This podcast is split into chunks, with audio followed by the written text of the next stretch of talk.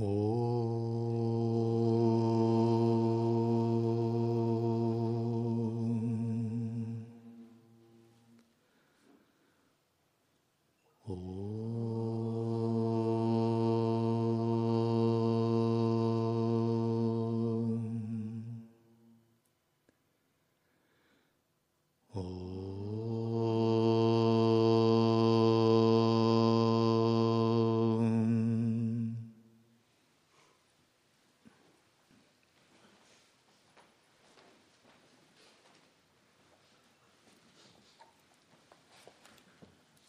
Песнь Божественной милости святого Рамалинги.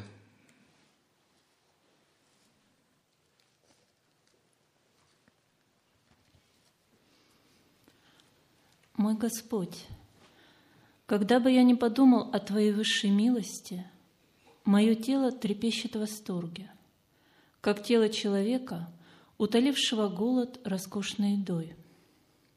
Любовь к Тебе переполняет меня – один великий сказал, что спастись можно только любовью. Но опыт говорит, что это не так. Ведь во мне не было и следа любви к тебе, но ты даровал мне свою милость. Какое чудо, мой Господь! Как уникальна гармония между тобой и мной –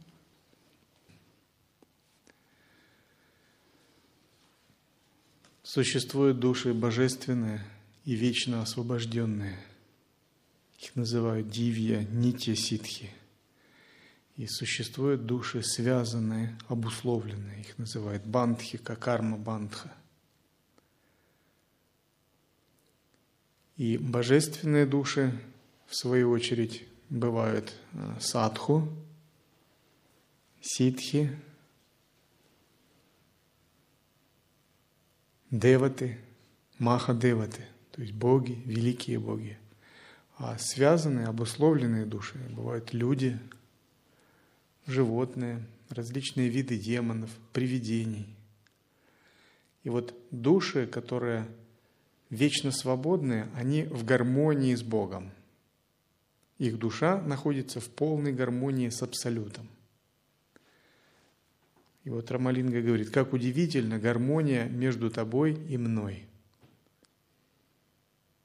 Эту гармонию мы еще называем сам-йогой, равновесием, когда говорим о созерцании. А вот души из нижних миров в животных телах, в простых человеческих телах, в каких-то демонических телах, в телах духов, претов, привидений, это всегда души, не нашедшие эту гармонию по каким-то причинам. То есть они в дисгармонии всегда.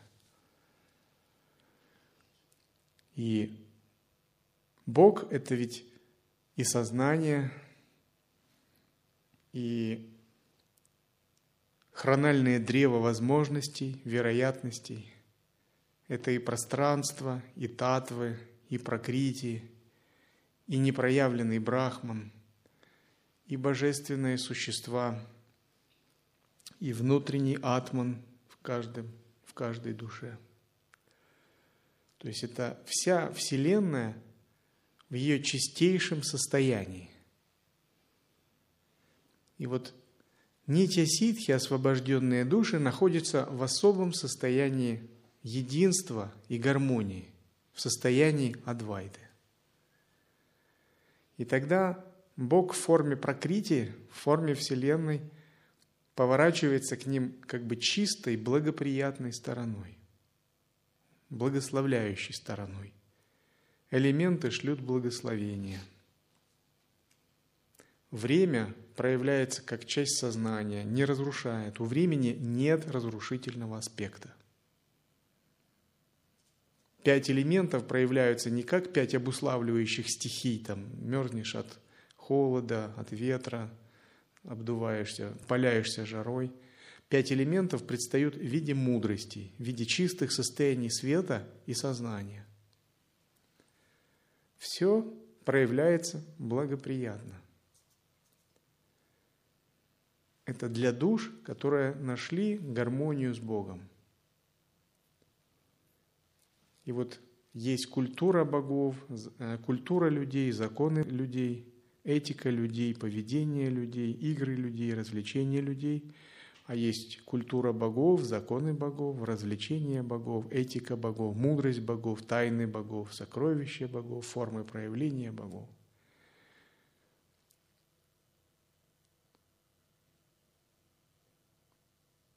Есть путь людей, а есть путь богов. Есть желание людей, есть желание божественных душ, божественных существ. Нитя ситхи. Девата.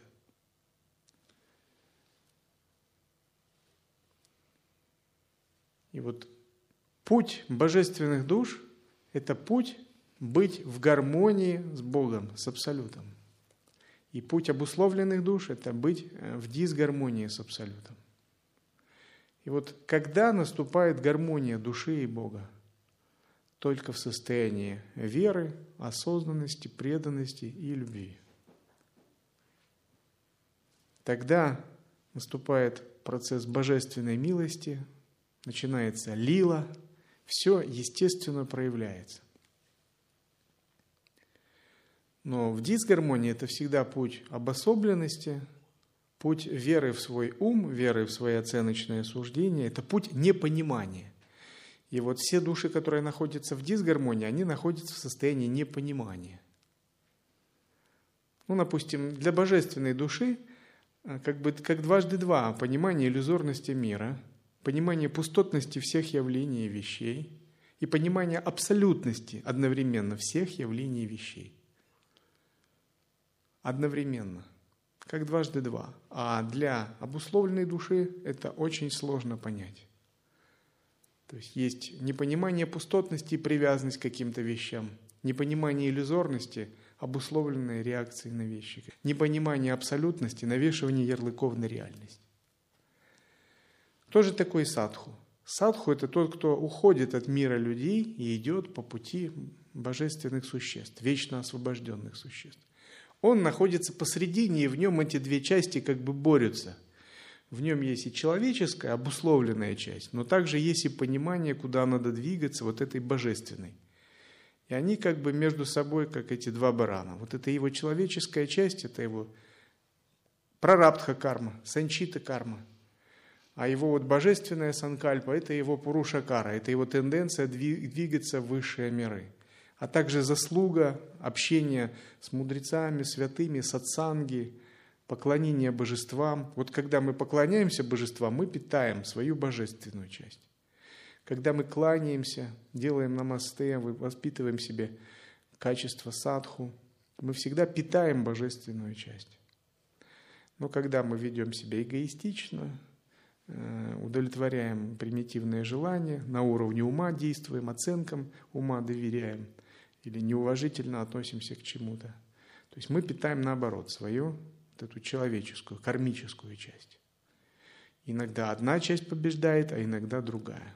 Поэтому так сложно двигаться по духовному пути.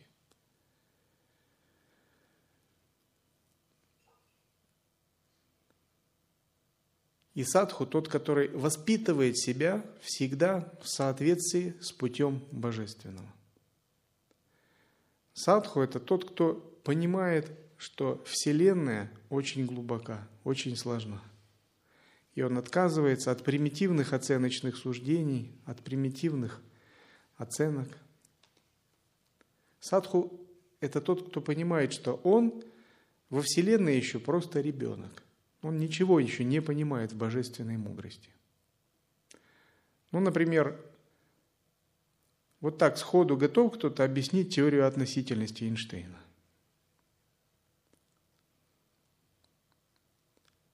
Общую теорию. Там есть еще специфика, частные случаи. Я не говорю про частные случаи. А не Евклидову геометрию, геометрию Лобачевского –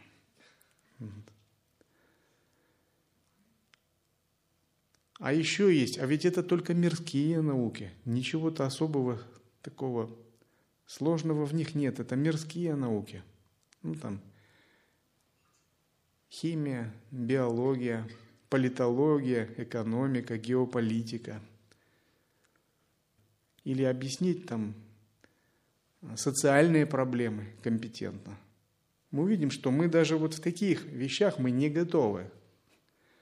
Что наше мнение не будет иметь веса, чтобы компетентно разобраться в какой-то проблеме, там, микроэлектроники, квантовой физики, нанотехнологий.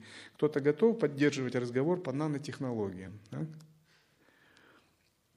По последним разработкам, там, Google в области микроэлектроники компетентно поддерживать разговор – мы видим, что мы не готовы, мы некомпетентны очень во многих областях. В области военной стратегии, в области истории, там, Китая, династии Мин. В области литературы. А знаете, что в 60-е годы вообще среди поколения советских людей было очень популярно э, стихи читать друг другу. Собирались молодые люди на вечеринках, читали стихи. Или договаривались и всю вечеринку разговаривали там пятистопным ямбом. Вот в голову такое не придет. Это тоже была часть советской культуры. И мы обнаруживаем, что наши знания, наше понимание очень ограничено. И что есть люди, которые всю жизнь посвятили чему-то одному.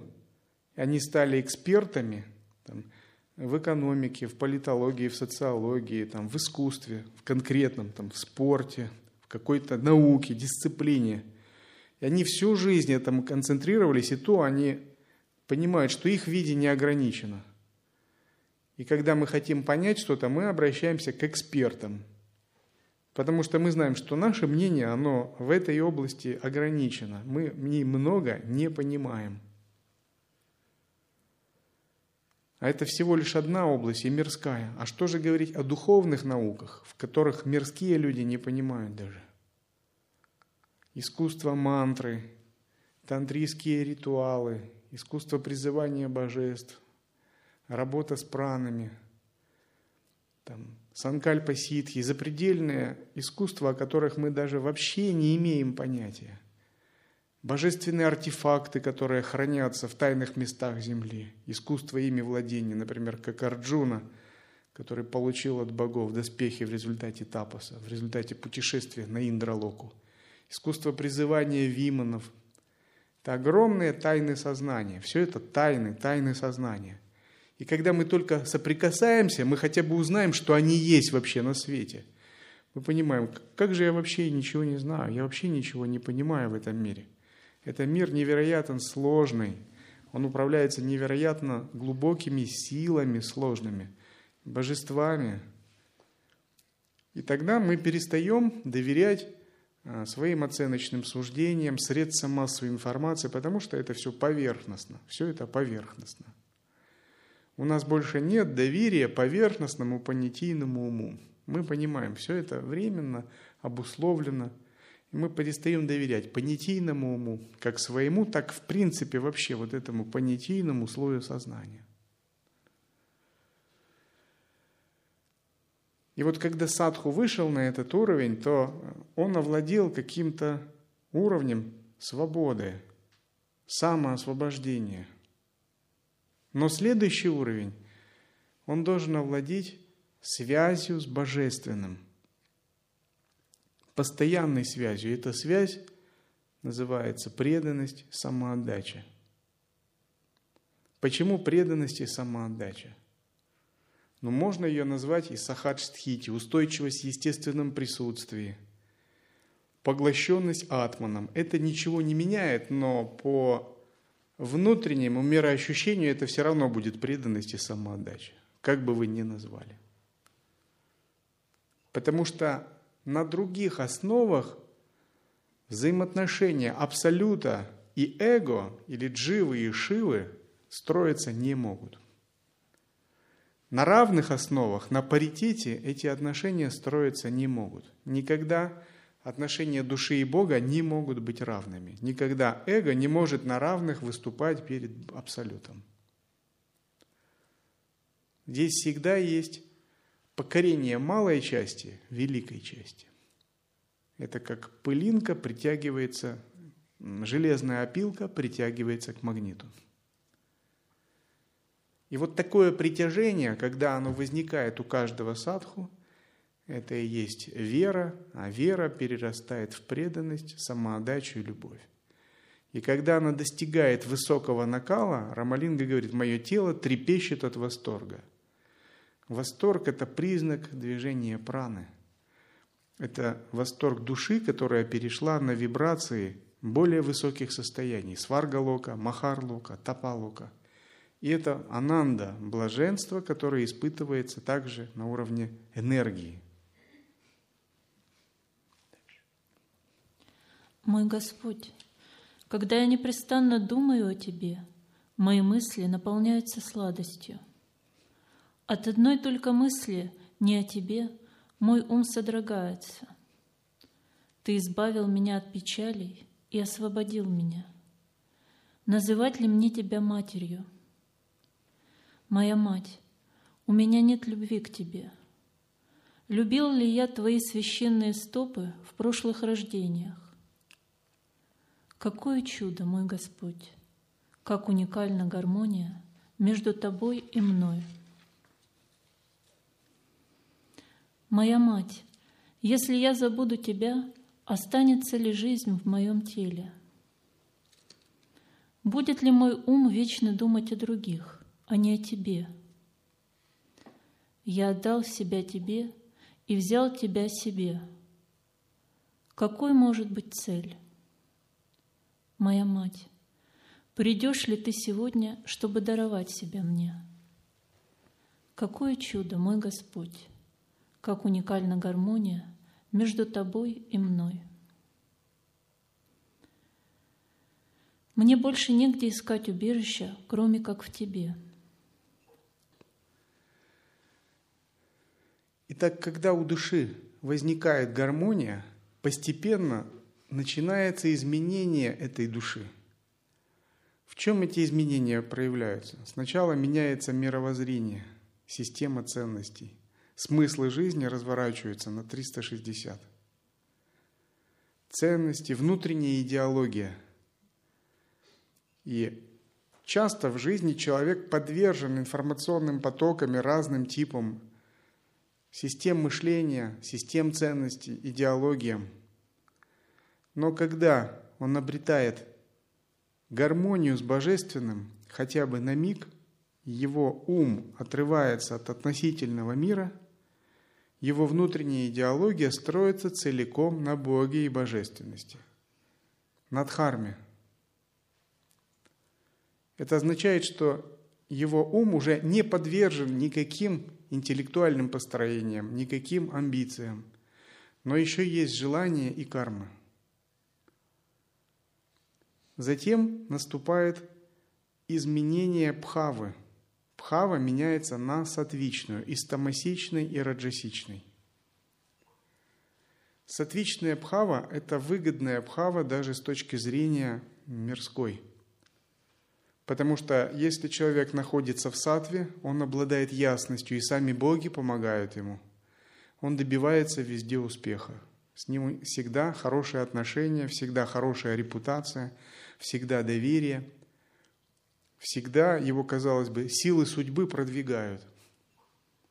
В детстве я ничего не хотел, меня как бы все как-то старались выделить, то избрать кем-нибудь, на какую-то должность ответственную, там, и там, даже еще в совете от дружины, пионеров комсомол, там куда-нибудь, в порторге, хотя я всегда как бы так старался не ввязываться в мирские мандалы. То есть если ваш ум спокоен, мир вам начинает доверять, на вас начинают изливать заслуги разные божества. Если ваш ум спокоен и пребывает в сатве, потому что сатва обладает своей тонкой уникальной силой. Если вы находитесь в сатвичном состоянии, вы реализовываете все намерения. Реальность начинает покоряться вам. Наверное, ни для кого не секрет, что реальность – проявления сознания – но сказать, что вот так просто, реальность проявления сознания и все это, все равно, что сказать, ты Бог, все есть Бог. И в йога Васиштхе Рама сказал Васиштхе, ну каждый мальчишка знает, что Бог это сознание, что реальность это Бог. Но когда мы понимаем эти секреты, мы понимаем, что реальность видится как проявление сознания только в сатвичном состоянии. В раджасичном она не видится, потому что эго мешает, чувства мешают.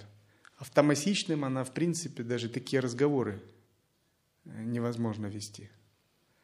И вот когда мы находимся в светоносном, а сатва – это светоносность, сатвичном состоянии сознания, реальность действительно откликается на посылы нашего сознания.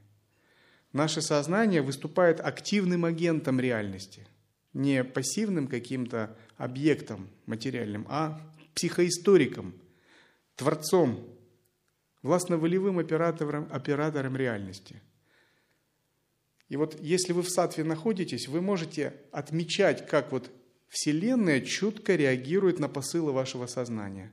Вот грех совершили какой-то, рано утром просыпаетесь, а там с вами уже разорвали договоренность, там что-то не пошло, и там какие-то, то есть ваш какой-то негатив сознания уже сыграл и во внешнем мире, и во внешнем мире что-то уже тонко не пошло – и наоборот, сделали какую-то топасию, сделали какое-то доброе дело, внезапно там открылся канал, там возможность появилась, и там человек, которым вы разорвали раньше отношения, вдруг вспомнил и говорит, все нормально. Реальность откликается на посылы сознания, но откликается очень тонко. И вот если вы находитесь в сатвичном состоянии, вы, у вас достаточно вот этой тонкости, чтобы улавливать это. Но если в раджасичном сознании пелена, это, вот, это трудно понять. Но в томасичном такой вопрос даже не встанет. Ты не попытаешься даже понять, не захочешь понимать. Потому что в томасичном состоянии думать трудно. Аппарат отключен. Как говорят, мозг или выключен, или находится вне зоны действия. В томасичном все хочется что? Примитивно удовлетворять желания. Три нижние чакры. Сон, еда, совокупление – и когда с человеком томасичным начинаешь разговаривать от харме, он хочет перевести разговор на что-то другое. Итак, нужна определенная тонкость, и эта тонкость и есть сатва, садвичность. Если мы находимся в сатвичном состоянии, мы понимаем, как, меняя акты внутри себя, мы можем как бы перемещаться в другие тоннели реальности, в другие измерения. И это измерение не есть какая-то телепортация заоблачная, а перемещение в другое кармическое видение. То есть наша внутренняя сатва перемещает нас в другое видение реальности, потому что нет одного мира для всех. Каждый находится как бы в собственном иллюзорном сне – в собственной персональной реальности. Но эти реальности согласуются между собой. И когда мы меняем свое сознание, то и происходит перемещение в более благоприятный тоннель реальности. я часто приводил такой пример, что наше сознание подобно червю внутри яблока. Светящееся яблоко и червь ползет и поворачивается под разными углами. В зависимости от того, под каким углом он повернется – в яблоке те или другие как бы дороги вспыхивают. А яблоко – это Вселенная, а червь – это сознание. И он может так, а может так, может как-нибудь так. То есть, как мы развернем, развернем наше сознание, актуализируются те варианты реальности. Но по сути, все они связаны с сознанием, они есть проявление сознания. И Васиштха говорит, где бы и что бы сознание не задумало, там то и проявляется. Почему? Потому что сознание обладает абсолютным характером. Оно может проявляться, потому что у сознания есть абсолютный характер. Но это возможно понять все только в сатве. В раджасе это невозможно понять. В тамасе не встанет даже вопрос об этом понимании.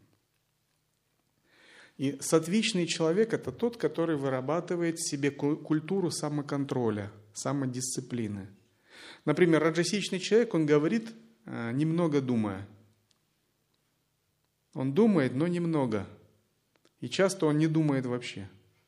Он говорит, потому что у него вишудха чакри прана вот так заставляет говорить. Сначала в Манипуре, а потом вишудха чакри. Она как бы оказывает давление на него – но сатвичный человек находится в очень мудром, ясном состоянии. И он контролирует свой язык, он контролирует свою речь, свои мысли. И он говорит, но мудро, как говорят, Сарасвати танцует на его языке. То есть он говорит с учетом Дэша Калапатра, место, время, обстоятельства, чтобы другие люди в результате его разговора были счастливы, чтобы их сознание было мудро. Он думает не, не о себе, он думает, как принести счастье другим, как раскрыть потенциал другого, как сгармонизировать что-либо. И даже если сатвичный человек попадает в зону конфликта, то он не становится как бы э, усилителем этого конфликта, а наоборот он становится таким маленьким вишну, стабилизатором. Он гармонизирует эту ситуацию, выравнивает. Вот если тамасичный человек попадает или раджасичный в зону, в зону конфликта, он этот конфликт только наращивает. То есть в этом конфликте он стремится а, принести вред другим. Но если сатвичный человек, то он выступает в роли гармонизатора, там, защитника, того, кто сглаживает все, миротворца, как Вишну.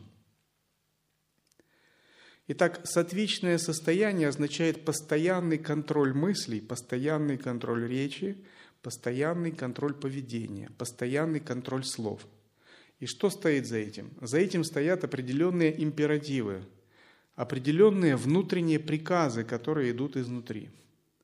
То есть внутренняя мудрость Будхи дает уму определенные приказы, что ты должен заботиться о счастье других, ты должен заботиться о поддержании гармонии, ты должен постоянно держать в уме этический кодекс, которому ты следуешь.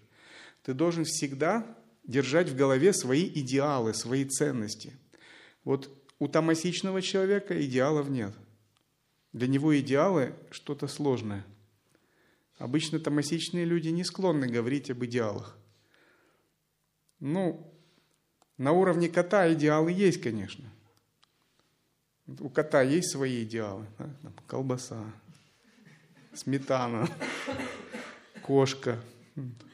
Ну и чтоб тепло было. У раджасичного человека бывают тоже идеалы. У него, в отличие от тамасичного человека, есть шкала ценностей, есть система идеалов. Но раджасичному человеку часто мешает его ум. И он часто склонен выходить за грань своих идеалов, нарушать их, потому что его сознание часто бывает омрачено. Ему трудно держаться своих идеалов. Он часто забывает о них.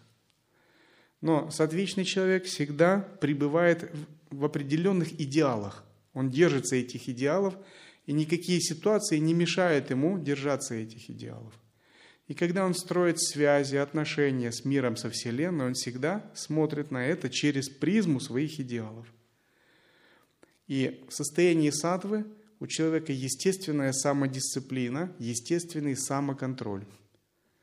И при этом он не зажат, это, он не делает это от ума. Это происходит естественно за счет практики осознанности, потому что быть в сатве – это уже всегда быть в неком уровне осознанности. И вот сатвичный человек никогда не скажет чего-то обидного, негативного, даже если его скажут. Он никогда даже не обидится. Вот раджасичный человек может обижаться – но сатвичный человек, даже его попытаются обидеть, он и сам еще извинится. Он скажет, извините, что я вот послужил причиной вашего плохого настроения. Раз на меня это произошло, значит, что-то я, наверное, в чем-то неправильно сделал. Но раджасичный человек обидится, а тамасичный человек что скажет? Я тебе еще устрою. Ты тут мне скажи, я тебе такое сделаю. Тамасичный человек, он сразу же э, хочет принести вред, потому что у него высокий потенциал внутреннего страха. И как бы блокировать этот страх он может только ответной агрессией. Но сатвичный человек, наоборот, у него высокий потенциал любви, высокий потенциал внутренней силы, полноты, сострадания и гармонии. И какими-то словами его вывести из себя просто невозможно – у него высокий потенциал сострадания, заботы о других. И раз он видит, если кто-то негативно проявляется, значит, это ему сигнал, что с человеком что-то не так, значит, ему помогать надо. И у него сразу внутри, чем я могу ему помочь? Ну, по крайней мере, могу сгладить хотя бы его. Это реакция сатвичного человека. И вот внутренняя гармония души с Богом – это всегда сатва. И садху должен учиться быть в сатве. Вот есть искусство асан, пранаям, мантр, техник медитации, созерцательных методов. Есть разные искусства, но искусство сатвы – это не метод, это скорее культура. Вот культура быть в состоянии сатвы, в состоянии внутреннего самоконтроля, самодисциплины. И вот садху должен постоянно упражняться в этой культуре. Вот как можно прийти в раджасе на просад, и как можно в тамасе прийти на просад, а как можно в сатве. Как можно на собрании выступить в тамасе, в раджасе и в сатве. Это три разных выступления. Да? Вот если человек на собрании пребывает в тамасе, но он не, не понимает ничего, он спит просто – и он даже не хочет ничего понимать, потому что сложно все. Другие внутренние желания противоречат. В раджасе у человека есть некоторое понимание, но также сильнейшее желание выражения, э, соперничества определенное. Он рвется выступать, но он рвется всех перебить своей энергией, своими концепциями, чтобы его услышали. Но в сатве человек находится в состоянии гармонии с внутренним божеством и в гармонии с другими. Он всегда внимательно слушает других, и он поддерживает конструктивный разговор очень тактично, очень этично, никогда никого не стремится подавить, и он помогает другому раскрыть его потенциал, найти общие как бы, точки соприкосновения, и чтобы общее дело развивалось. И при этом он всегда помнит свой этикет, свои ценности, свои идеалы. И у него есть настрой делать счастливыми других. И вот мы должны всегда наблюдать за тем, в каком состоянии мы едим, разговариваем, делаем служение, выступаем на собраниях, общаемся. И как только мы увидим, что вдруг наш ум пошел по пути какой-то тамасичный или раджасичный, Э, пхавы или культуры, мы должны сразу вспомнить об этих наставлениях и сказать, ум, ты должен идти по пути внутренней самодисциплины, по пути сатвы, потому что садху – это тот, кто взращивает себе путь сатвы. Кто-то может сказать, но на самом деле тантра ведь не ограничивается только путем сатвы, и тамасичные практики может применять, и раджасичные. Да, точно. Но небольшая сноска. После того, как достигнуто совершенство на пути сатвы, после того, как достигнуто просветление. В противном случае, если это делается иначе, как бы без правильного благословения, это будет путем в нижние миры. Палат Бабаджи в книге Гималаи говорят, он говорил, что он пришел к одним садху, которые практиковали тантру, и везде было мясо и вино – они сидели у костра, но когда к ним кто-то проходил, они его прогоняли, и вместо благословения они раздавали проклятие. Не может эго использовать тамасичные раджасичные энергии во благо, в состоянии равновесия, самьоги и гармонии. Это невозможно. Потому что для того, чтобы использовать подобные энергии – надо обладать огромным потенциалом сатвы, то есть надо утвердиться сначала в сатве. То есть надо обрести просветление. Сатва – это просветление. Надо выйти за пределы сатвы, в трансцендентный уровень.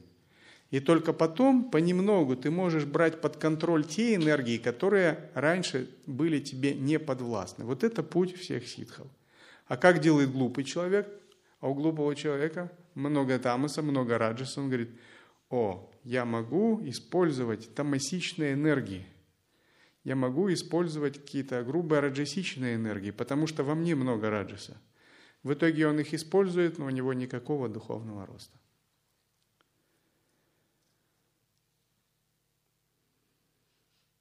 Поэтому мы говорим о сатве. Мы сначала говорим о сатве. Первые 250 лет. Говорим о сатве. Потом я всем дам благословение, дам подтверждение а, стадии игры по 16 кала. И вы можете понемногу использовать раджасичную, тамасичную энергию. Ваша сам-йога не нарушится. Но раньше это было бы неправильно. Почему? Потому что вот если есть штанга, штанга 230 а, килограмм, а человек с роду не подымал больше 30. И он под, подходит, говорит, давайте мне, сейчас я возьму вес в рывке. И он подходит к этой штанге. Чем это закончится? Он не сможет даже оторвать. И вот карма, различные энергии – это такая же штанга. И садху должен понимать э, свои обстоятельства, свой уровень именно, потому что дхарма, она ведь не абстрактная. Дхарма – это ведь не философия в учебниках. Дхарма – это то, что мы пропускаем через себя, это то, чем мы живем. Она реализуется в нашем уме и теле. Она всегда как бы конкретна и применяется именно к нашей жизни, к нашей судьбе и к нашей карме. Гуру, просто сказать по поводу тантры. Ну, дело в том, что тантра просто неправильно понимается. Тантра – это взращивание сатвы, просто а, ну, разные методы используются, там много. Но это путь, на самом деле, взращивания сатвы. Просто это часто неправильно понимаешь. Да, часто, вот я про это неправильное понимание говорю, да. Путь взращивания именно сатвы, как бы, вот именно сатвичного видения. Только именно. То есть, допустим, а, в тантре, там, допустим, есть там 64 искусства сарасвати для матушки. То есть, там а, определенные области как бы знания, ну там э, рисование. Так. Но это не тантра, да. это дополнительные ведические да. знания. Но, это, но они относятся тоже к э, тантре, просто там много методов. И это, в принципе, путь тоже взращивания сатвы. Это путь взращивания сатвы. Я говорю про неправильное понимание. Я сказал, глупый человек как думает. Итак, когда мы воспитываем в себе сатву, это определенный стиль поведения, определенный стиль отношения и определенная культура мышления. И с годами мы должны двигаться в этом направлении, не только там, рост кумбаки или чистоты каналов, или випарита карани, там могу простоять два часа, вот, или там э, концентрации на чакрах, или сидеть в махашанте – но это также рост сатвы, углубление понимания сатвы, вот, врастание в сатвичную культуру. То есть я больше контролирую ум, и вот когда ум усмирен, это значит, я могу более гармонично общаться.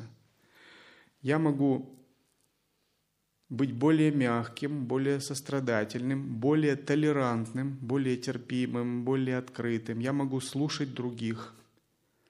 Я могу сатвично проявляться в любых областях. И вот как только вы можете это делать, вы увидите, что обстоятельства начинают поворачиваться к вам хорошей стороной. Проявляться начинают заслуги, начинают санкальпы сбываться, и духовная жизнь становится легче. И вы на духовном пути обретаете больше полноты и целостности, вот той, которой раньше не было – и вот отсюда появляется возможность быть в гармонии с Богом, о которой говорит Рамалинга. Мой Отец, мне больше негде искать убежища, кроме как в Тебе. Увы, мне больше негде искать милости, кроме как у Тебя. Никто в этой вселенной, кроме Тебя, не обладает властью – Ничто не влечет меня в этом мире, кроме Тебя. Какое чудо, мой Господь! Как уникальна гармония между Тобой и мной. Моя мать, разве мое тело, моя жизнь и все мое имущество не принадлежат Тебе?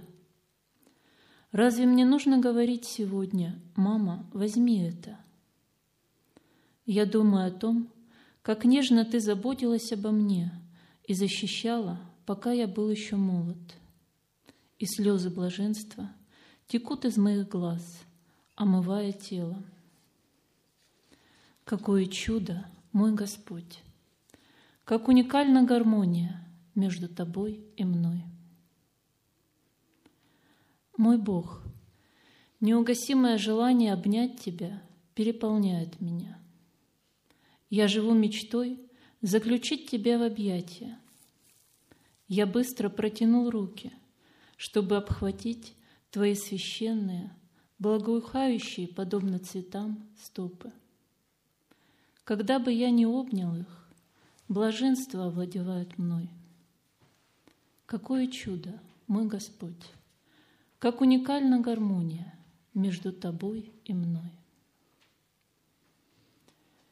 Мой Господь, Ты так сострадателен ко мне, жалкому. Когда бы я не попросил у Тебя огромных сил, Ты давал их мне. Ты для меня дороже моей собственной жизни. Ты не покинешь меня, даже несмотря на те грехи, которым я потворствовал. Какое чудо, мой Господь, как уникальна гармония между тобой и мной. Утвердившийся в сатве человек, ему легко даются и практики бхакти-йоги, поклонения и созерцания. Это подобно тому, если вот человек был с шорами на глазах, эти шоры снимаются. Ему как бы становится все видно, все понятно. Может быть, не совсем, но в большой степени. Процесс поклонения перестает быть формальным, становится настоящей теургийской практикой. Работа с праной чувствуется каналы в теле. Этика перестает быть набором таких безжизненных догм и схем, а становится настоящей лилой, поддерживающей гармонию.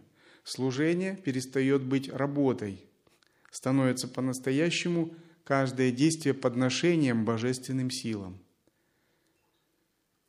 Взгляд на людей тоже очищается, на противоположный пол, на свой пол, на все отношения, какие в мире есть. Все видится под углом зрения божественного. Это взгляд из сатвы. Например, приезжает машина с продуктами. Нужно разгрузить. Это обычная ситуация. Управляющий ищет, кто бы разгрузил. И человек в тамосе, что он делает? Он делает вид, будто его нет рядом. Или будто он очень больной. Человек Раджасе, в принципе, он понимает, что ну, это сева, служение, но ему надо обязательно, как бы, чтобы его ну, заметили, его эго сделали подношение. Поэтому у него любимый ответ. А почему я? Вот ему как будто бы вот никакого другого вопроса его не интересует в жизни. Именно вот почему он такой уникальный? Почему ему это дали? Как будто он не знает ответ. Но как будто он не понимает, вот эго играет в такую игру, как будто он не понимает этого. И он хочет получить ответ. В чем же его уникальность, миссии в этом? Вот меня больше всего, я вот этот ответ, вопрос слышу с 16 лет и в мирских мандалах абсолютно то же самое. То есть в мирской мандале там стоит там 12 человек, командир, так говорит, сейчас надо пойти вот туда, сделать то-то, там убрать. Кто хочет? Есть желающие? Нет желающих. Ну, тогда я буду назначать, вот вы и вы. А почему я?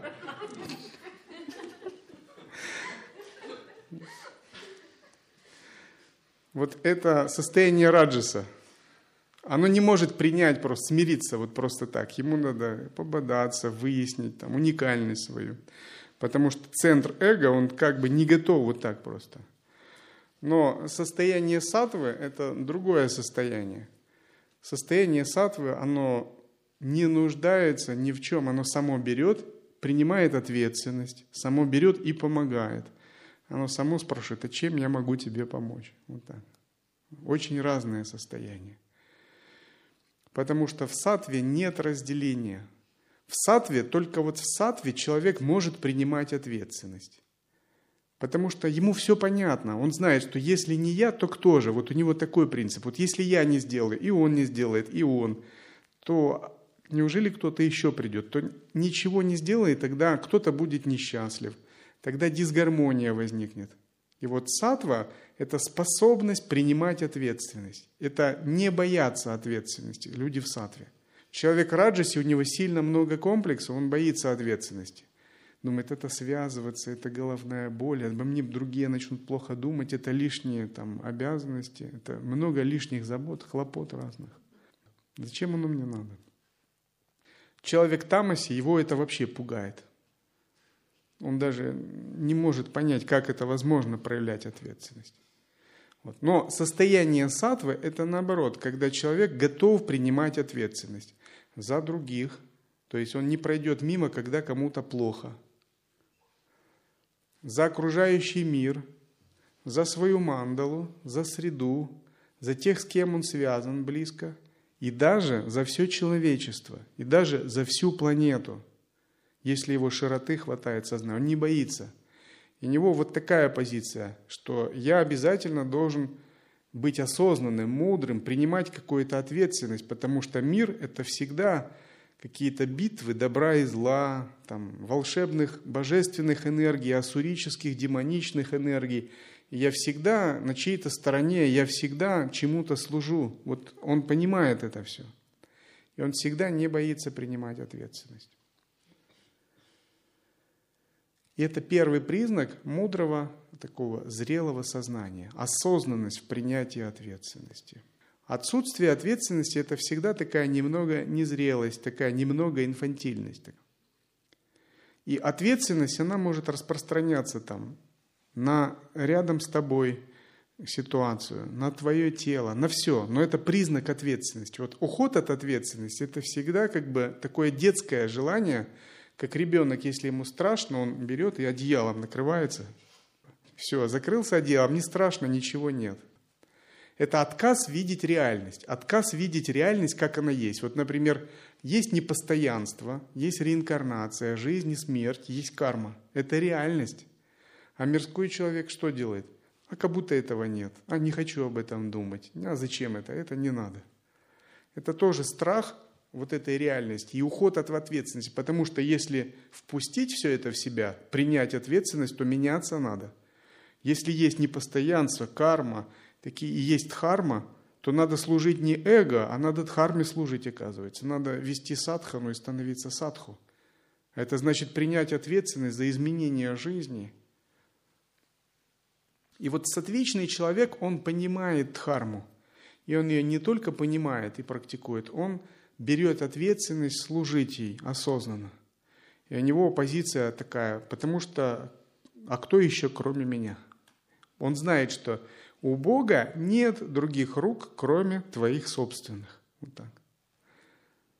То есть он знает, что я непосредственно должен установить связь с Божественным, я непосредственно должен стать руками и ногами Бога, служителем Бога. Вот. Я непосредственно должен принять эту ответственность. Потому что если я не приму, то другой такой же человек, он тоже не примет он. И тогда в этом мире будет хаос, будет тамас, раджас, будут проблемы, беды и несчастья.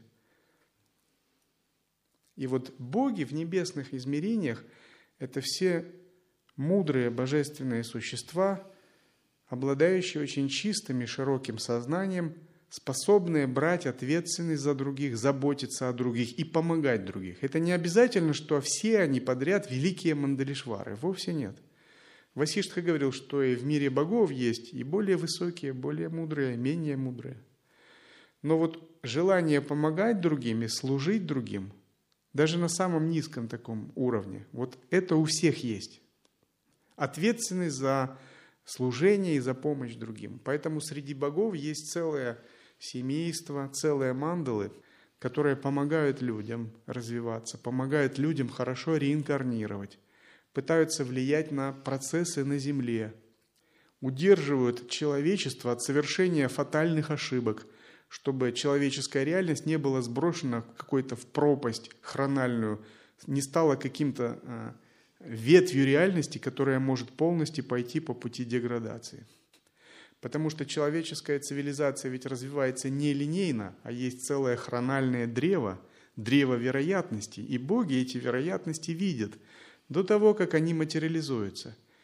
И есть ствол этого древа, то есть базовая реальность, базовое текущее время, и есть боковые ответвления. Если люди совершают какие-то ошибки, то вся цивилизация может пойти по неправильному пути. И нарушится баланс во Вселенной – и может произойти целый, как бы, какой-то негативный сценарий развития реальности. И тогда они выправляют эту реальность, пытаются вот этот вот альтернативную вероятность закапсулировать, как-то ее обрезать. Такие сценарии причинно-следственных связей, событийных рядов создать, чтобы негативные сценарии не материализовались. И вот их сознание позволяет это делать. Все это сознание сатвы.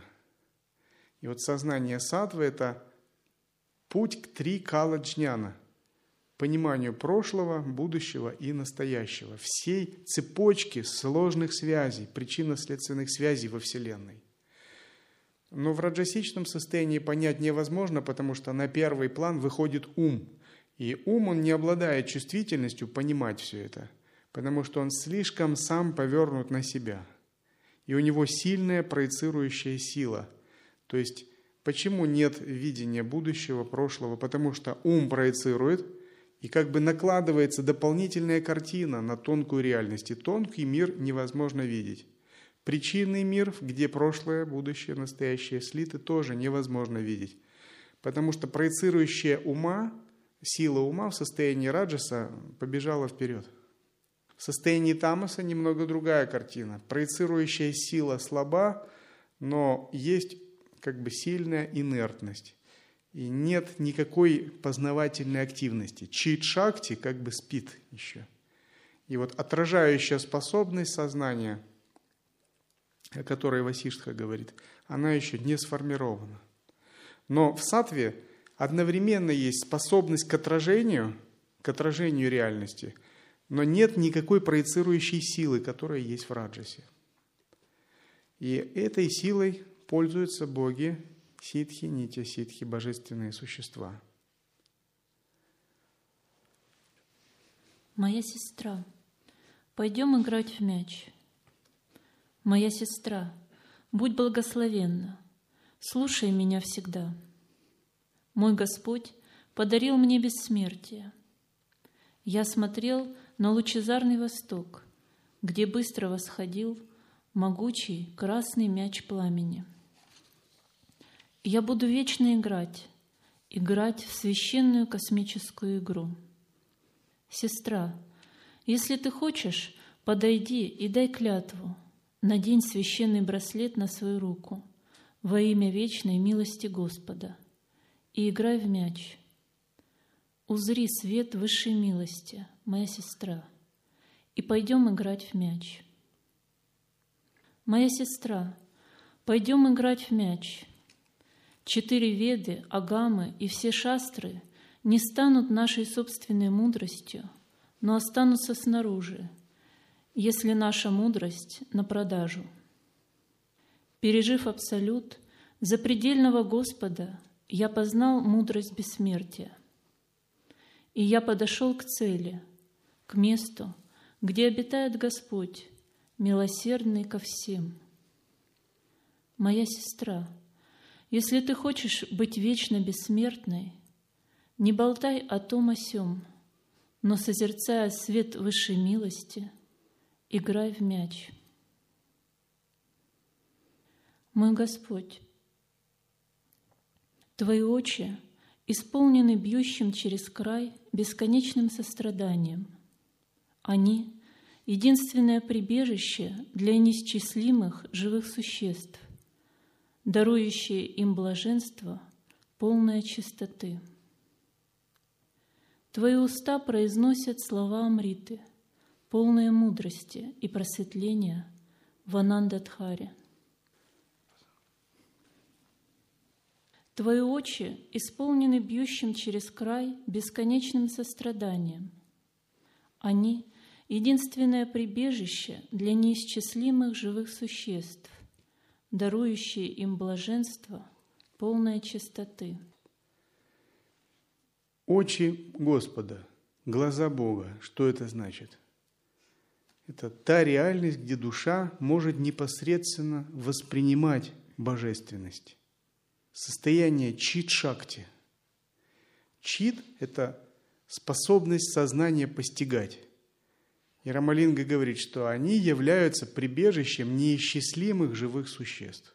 Вот к ним стремятся боги, ситхи, демоны, асуры. Все живые существа стремятся найти прибежище. То есть это привлекает всех. И почему привлекает? Потому что вот эта энергия, она дарует блаженство, ананду и чистоту. И если мы начинаем приближать себя к этой божественной энергии, внутри нас нарастает ананда, блаженства. Это не означает, что вы постоянно испытываете какую-то фонтанирующую энергию блаженства.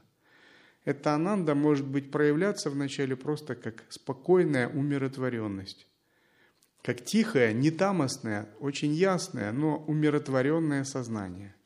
И вы способны обходиться без мирских желаний, без чего-либо вообще, только за счет этой ананды длительное время. Например, сидеть в медитации, ходить в созерцании, просто быть в мауне. И вы уже не боретесь ни с мыслями, ни с кармами, ни с грахами. Потому что эта ананда перекрывает все. У вас глубокая внутренняя целостность, глубокий внутренний покой. Вам хорошо с собой, вам хорошо с другими, вам хорошо в бездействии, вам хорошо в действии. И вот когда такая ананда всегда вас сопровождает, то у вас как минимум всегда хорошее настроение. Никакие события не могут вас выводить. У вас нет депрессии, подавленности или внутренней борьбы. И вот признак хорошего садху, он всегда установлен в ананде. Далее Рамалинга говорит, что вот эта божественная энергия дарует чистоту – что такое чистота? Это измерение, присущее божественным мирам. Каждому из миров присущ определенный уровень чистоты. Вот если кто-нибудь испытывал мир голодных духов, это такие все грязные миры, нечистые. Это как бы такое видение, такая пхава. Если вы зайдете, вам будет неприятно. Но это как пойти отправиться жить на мусоросборник – рядом какой-то со сточной канавой. И иметь вот мировоззрение вот подобное, это состояние прета голодных духов. Но чистые миры, допустим, человеческий мир чище этого мира. Это определенный стандарт чистоты. Но миры божественные – это миры, где стандарты чистоты еще выше. За счет чего? За счет того, что там действуют чистые татвы – то есть элементы, прокрытие, материальная энергия проявляется на чистом уровне. Ну, представить миры, которые состоят вот из таких рисунков, как на иконах, только еще красивее. Не человеческих иконах, а божественных. Где самый предмет, самый любой предмет, стена, все они состоят из очень чистого состояния. И укоренение в божественной энергии – дарует вам вот такое понимание чистоты. И внезапно вы понимаете, а вот о чем, оказывается, говорили, когда говорили слова «чистое видение». Чистое видение – это особый тип праны, и эта прана чувствуется в теле. И как, любые какие-то нечистые вещи, они сразу замечаются. Чистое видение – это чувствование еды, которую ты кушаешь что если она чистая, ты чувствуешь, что она насыщает, а не чистая, это как томасичная еда, ты не хочешь ее есть. Чистое видение – это чувство тонкости этикета. Ты чувствуешь, что если ты совершаешь этическую ошибку, какие-то твои каналы, внутренние божества омрачаются. Тебе будет потом неудобно за это. Думаешь, будешь думать, что-то я не так сказал. Или, может, другое что-то. Вот ты чувствуешь тонкость в общении, в этикете – ты чувствуешь тонкость в выражении почтения, знака внимания, в общении с равными, младшими, старшими, со всеми. Вот эту тонкость отношений ты начинаешь чувствовать. Вот человек нечувствительный, он приходит там по принципу «раступитесь, бояре, мне сегодня не до вас». Он не учитывает ничего. У него нет этой утонченности. Он слишком озабочен – это песня такая есть русская. Но чистота в этике означает, у вас есть культура Деша Калапатра, место, время, обстоятельства. Вы понимаете, кто перед вами, Прабху Матаджи, старший, младший, каком он статусе, каковы с вами, у вас с ним отношения – вы понимаете, о чем вы говорите, какова ситуация, вы все это тонко понимаете. И вы действуете сатвично. Также чистота, она предполагает, что вы начинаете тонко чувствовать элементы природы. Чувствуете тонкую землю, тонкую воду, тонкий огонь. И понемногу духи этих элементов, божества элементов становятся как бы к вам благоприятными, дружественными. И тонкие татвы начинают вас понемногу благословлять, раскрывать свои секреты, перестают приносить вам вред, как внутри, так и снаружи. И вот эта чистота в разных аспектах, она начинает складываться в единое целостное видение, что вы начинаете прозревать чистоту и божественность в принципе в жизни, во Вселенной. Вы начинаете доверять Вселенной. Вы понимаете, что Вселенная не злая, Вселенная не плохая, что Вселенная не жестока, она божественна, но у нее есть разные энергии, эти энергии могут развернуться – и справедливо, и жестоко, но в глубине своей Вселенная, она благостна, и она действует по закону игры и по закону божественной милости. И что даже закон кармы – это не абсолютный закон. Он действует не для всех, только для определенной категории, для тех, чей ум узок. Закон божественной справедливости. А если глубже посмотреть, то во Вселенной действует закон божественной милости – что Вселенная в основе своей, она тоже чиста. И как бы там она на поверхности не проявлялась, в сути она несет великое благо. И это благо очень чистое, оно благословляющее. И вот когда ваша чистота достигает этого уровня, вы начинаете видеть абсолютность всех вещей на фоне иллюзорности и пустотности. То есть вы видите не только иллюзорность и пустотность, а вы видите чистый, абсолютный аспект чистоту всех садв, чистоту любых энергий, чистоту любых проявлений. И вот отсюда появляется настоящее чистое видение и уважение, потому что ты за всем э, видишь абсолютность. И ты уже не отвергаешь никакие энергии. Ты понимаешь, за любыми проявлениями реализуются божества, какие-то божественные санкальпы, какие-то абсолютные санкальпы. И вот когда чистое видение достигает большой глубины, единый вкус, он тоже естественно проявляется. Раз все чисто, то понятно, что все одно, все есть абсолют, все Бог, все есть Брахман. И это знание реализовано не на уровне ума, а на самых-самых тончайших глубинах сознания. И вот из состояния такой чистоты начинают проявляться, могут проявляться хорошие знаки, чудотворные силы, благословение божеств, потому что душа в очень близком контакте с божественной реальностью. На нее начинают отзываться божества, святые приходить, потому что они чувствуют родственность этой души. И душа, она при жизни начинает жить в Махарлоке, в Тапалоке, в божественных мирах, в сновидениях посещать эти божественные миры – и даже на земле начинает прозревать понемногу божественную реальность. Есть души на земле, в физических телах, они являются божествами, пришедшими выполнять какую-то миссию. Но это сложно понять. Это можно увидеть только тем, у кого очень чистое духовное зрение, очень чистая душа может понять. Твои уста произносят слова Амриты, полную мудрости и просветления в Анандадхаре. И Твоя божественная форма плавит даже твердый камень моего ума, наполненного нечистотами, несовершенствами и пороками, очищая и очищая его. Мой Господь, я неизменно преклоняюсь перед Тобой в вечной благодарности –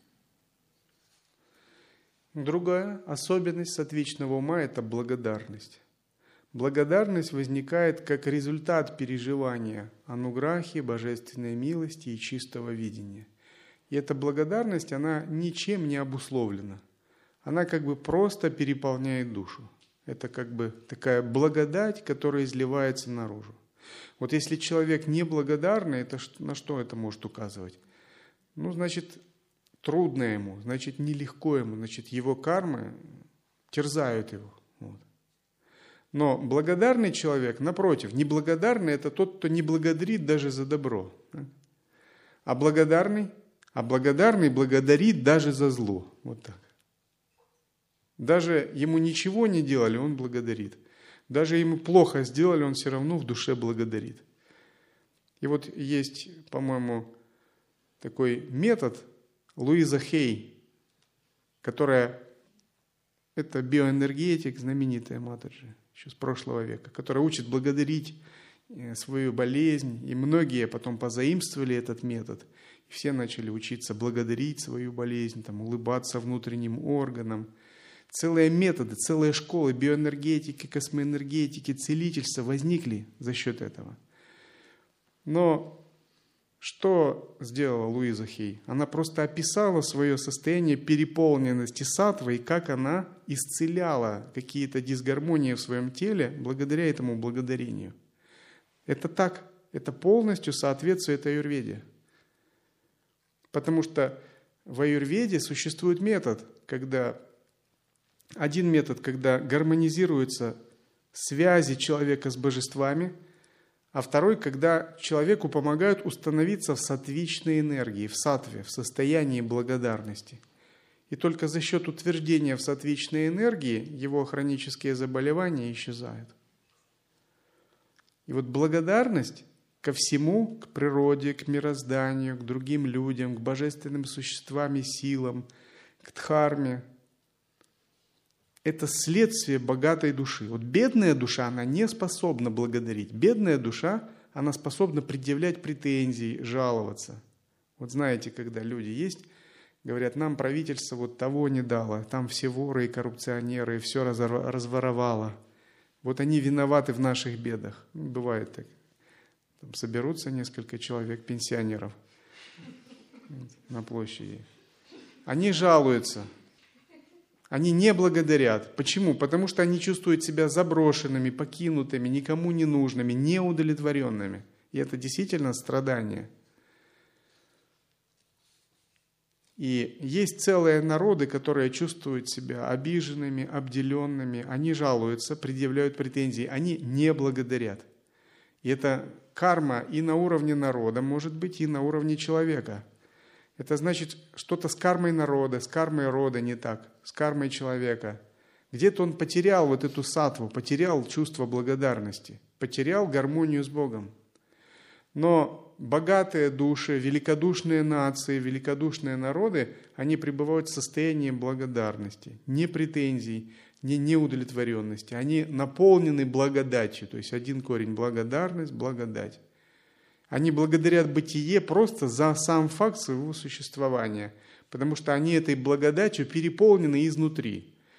И вот садху, например, у садху могут быть деньги, не может быть денег, могут быть комфортные удобства, не может быть. Но садху всегда переполнен этой благодарностью, потому что эта благодать у него внутри, и он не зависит от чего-то. Он может быть один или в каких-то связях с социумом и людьми но никогда не теряет чувство благодарности. И вот если вы анализируете, вы потеряли чувство благодарности, это значит, вот эта гармония и наполненность божественной благодатью потеряна. То есть, если вы в обиде, в претензии, в неудовлетворенности, значит, где-то вот тонкие каналы связи души с божественным, где-то они ослабли, вы перестали ее получать. И напротив, если вы переполнены благодарностью просто так, благодарностью к бытию, к существованию, к Богу, там, к трем сокровищам, ко всем живым существам, это значит, вы питаетесь этой благодатью, у вас хорошие, тонкие каналы связи с Божественным, и вы как бы утверждены в сатве, вы на правильном пути. И культура сатвы, культура божественных существ – это учиться быть в благодати, в благодарности ко всему.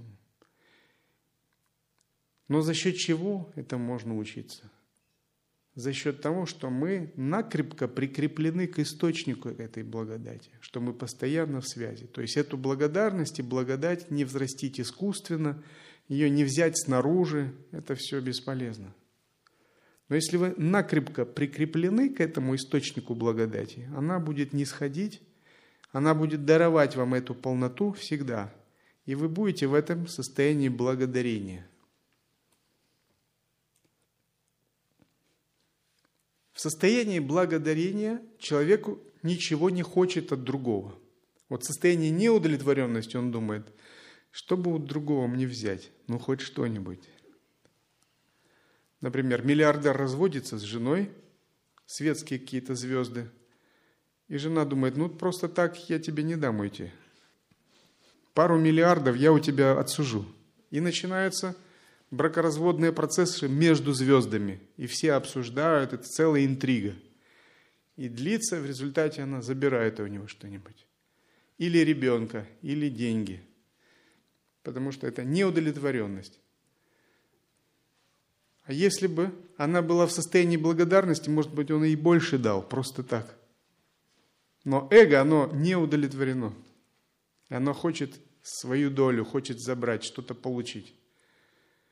То же самое и на маленьком уровне. Мы думаем, как бы что-то взять у природы, как бы что-то взять там у государства, как бы что-то у кого-то чего-то взять. Но если мы хотим это присвоить, значит мы не удовлетворены. Нам не хватает внутренней благодати. Но именно потому, что мы не удовлетворены, Вселенная говорит, ему еще рано что-то давать. Он еще маленький, духовно маленький, незрелый. Ему надо за счет личностных качеств расти и что-то получать. Но когда мы входим в настоящее состояние благодарности, сама Вселенная начинает поворачиваться к нам благоприятной стороной – она понимает, это зрелая душа, это целостная душа. Она не имеет желаний больших. Она способна энергию обращать во благо другим. Ей можно давать сколько угодно. И это не собьет ее карму. Иногда божественные существа, прежде чем дать кому-то какой-то статус, полномочия, энергии, они проверяют такого человека. Потому что они знают, дать ему много чего-то, это значит вмешаться в его судьбу. Он может даже под этим грузом и не выдержать. Надо его проверить. Если этот человек демонстрирует себя достойно, они ему дают что-то. Очень тонко, бывает, нас проверяют божественные существа. Очень тонко, незримо. Я это говорю абсолютно по своему опыту. Но если душа целостна и пребывает в благодарности, то божественные силы знают, ей можно давать бесконечно. Ей можно доверять бесконечные силы, бесконечную мудрость, бесконечную энергию, бесконечную власть. И эта душа никогда ими не соблазнится, не искусится.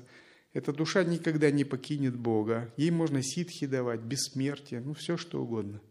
Но эта душа всегда будет совершать правильные действия, никогда не совершит ошибки, потому что она целостна, она питается не за счет этих сил, она питается по прямому каналу связи с Богом. А эти силы даются ей не для самоудовлетворения, а для служения, для проведения божественных волей санкальп. И вот когда божественные силы испытают человека, и они видят, что он достойно прошел это испытание, наступает другой период, период благословений. Что-то дается человеку. Этот период также называется период подношений. Божественные существа начинают являться в снах или наяву и одаривать чем-то, способностями, материализовывать желания, энергиями. И вот если это мудрый человек, ситхами, если это душа, утвердившаяся в такой связи с Божественным, целостная, она относится к ним только как к инструменту для служения. Но если душа не проходит такое испытание, она ими искушается, соблазняется. Они меняют ее судьбу, они ее захватывают. То есть она не способна усмирять свой ум, контролировать его. Итак, все это элементы сатвичной культуры, которые мы должны воспитывать в себе. Сатвичная культура означает, что мы можем принцип сатвы привнести в любые энергии. Это не значит, что мы отрицаем тамас или раджас. Это тоже определенные энергии Вселенной. Нельзя закрывать глаза, будто они не существуют вообще. Другой вопрос, что к раджасичной или тамасичной энергии с ней надо обращаться, может, как с оружием, или как с определенными э, ядовитыми веществами, или, может быть, с радиоактивными металлами – Например, ртуть – это стратегический элемент. И ртуть хранят в специальных контейнерах. Если она разливается, это сразу известно определенным группам. Они выезжают ее собирать. Ртуть нельзя хранить обычным гражданам в определенных местах. Просто так открытой. Так же, как и радиация, так же, как оружие. Существует определенное наставление, инструкции, как с ними обращаться.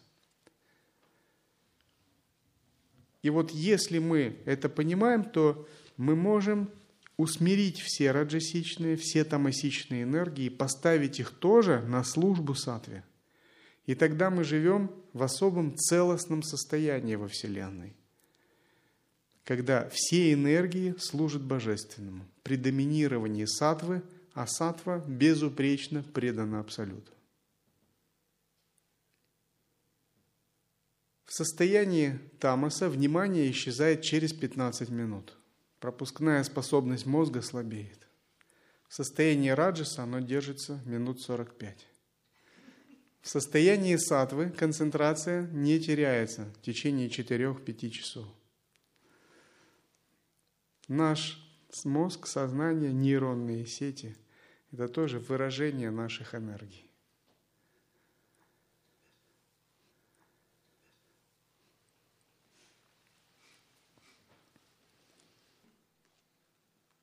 Oh.